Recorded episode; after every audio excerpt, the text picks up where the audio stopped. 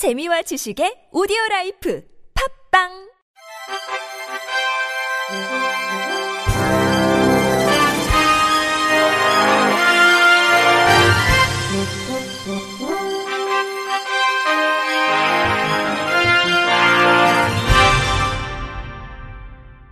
청취자 여러분 안녕하십니까? 10월 28일 금요일 KBIC에서 전해드리는 생활 뉴스입니다.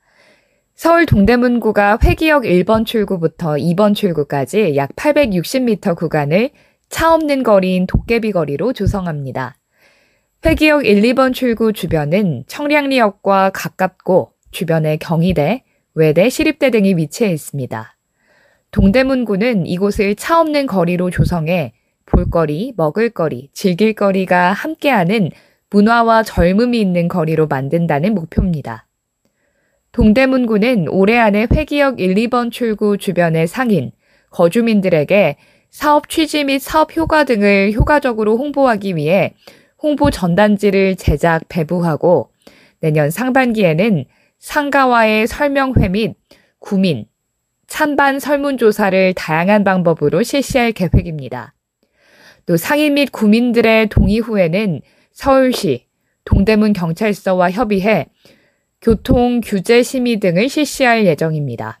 동대문구는 이번 도깨비거리 시행 사업의 호응도와 효과가 좋을 경우 동대문구 내 다른 지역에도 사업을 확대할 계획입니다.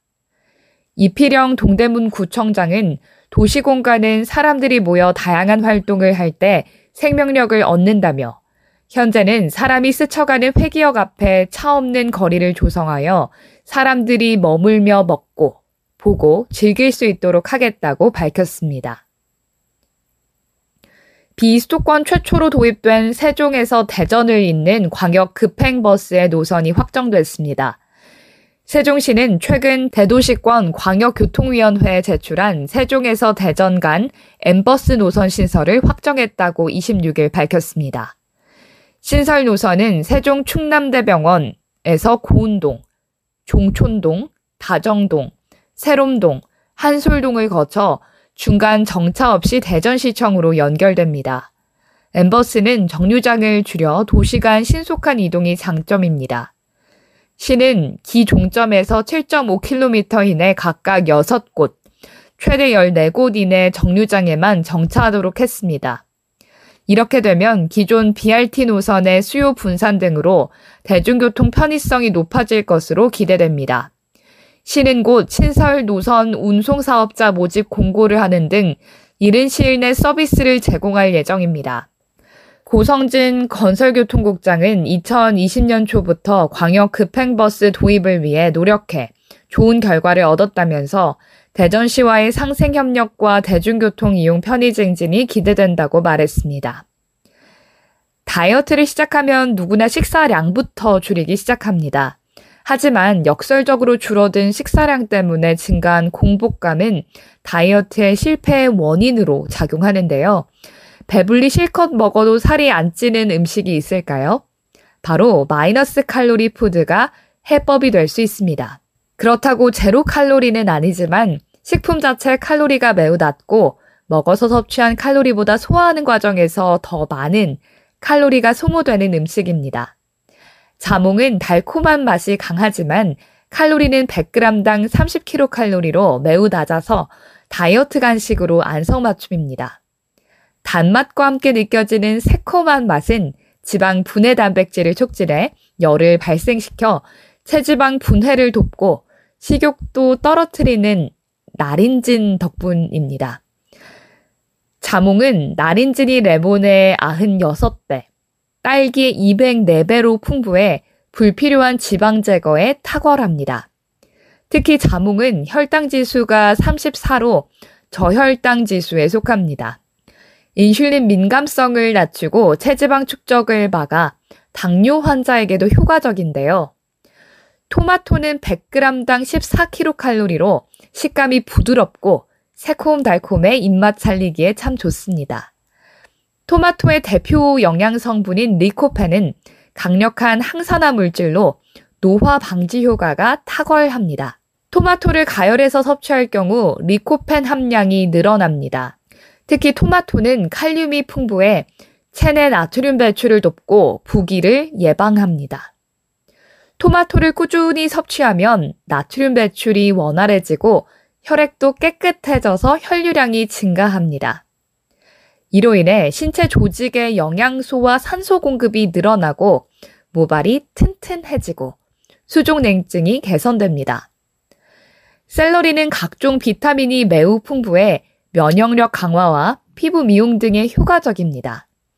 특히 눈의 수분을 공급하고 각막을 보호하는 비타민 A 함유량이 많습니다.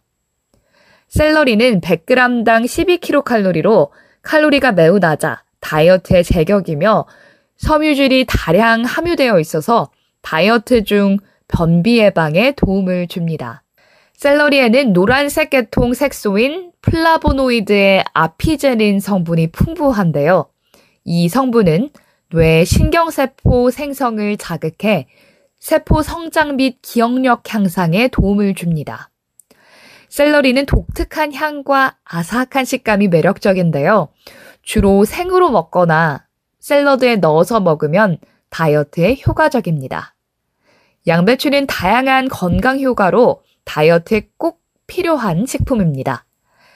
100g당 31kcal로 칼로리가 낮고 다양한 요리로 활용이 가능합니다.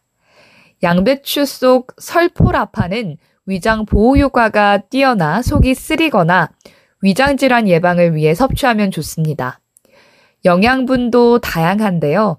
비타민 C는 활성산소를 제거해 피부 미용 효과가 있습니다.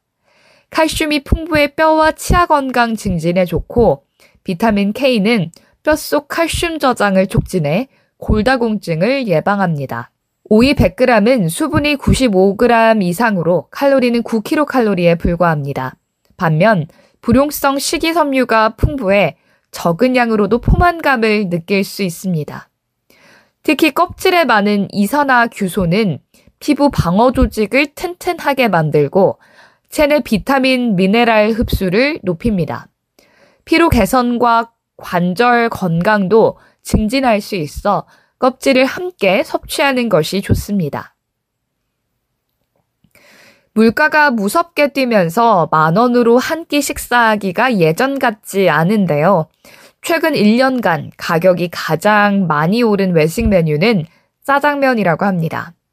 지난달 서울 지역 짜장면 한 그릇의 평균 가격은 6,300원으로 지난해보다 762원, 14% 오른 것으로 나타났습니다.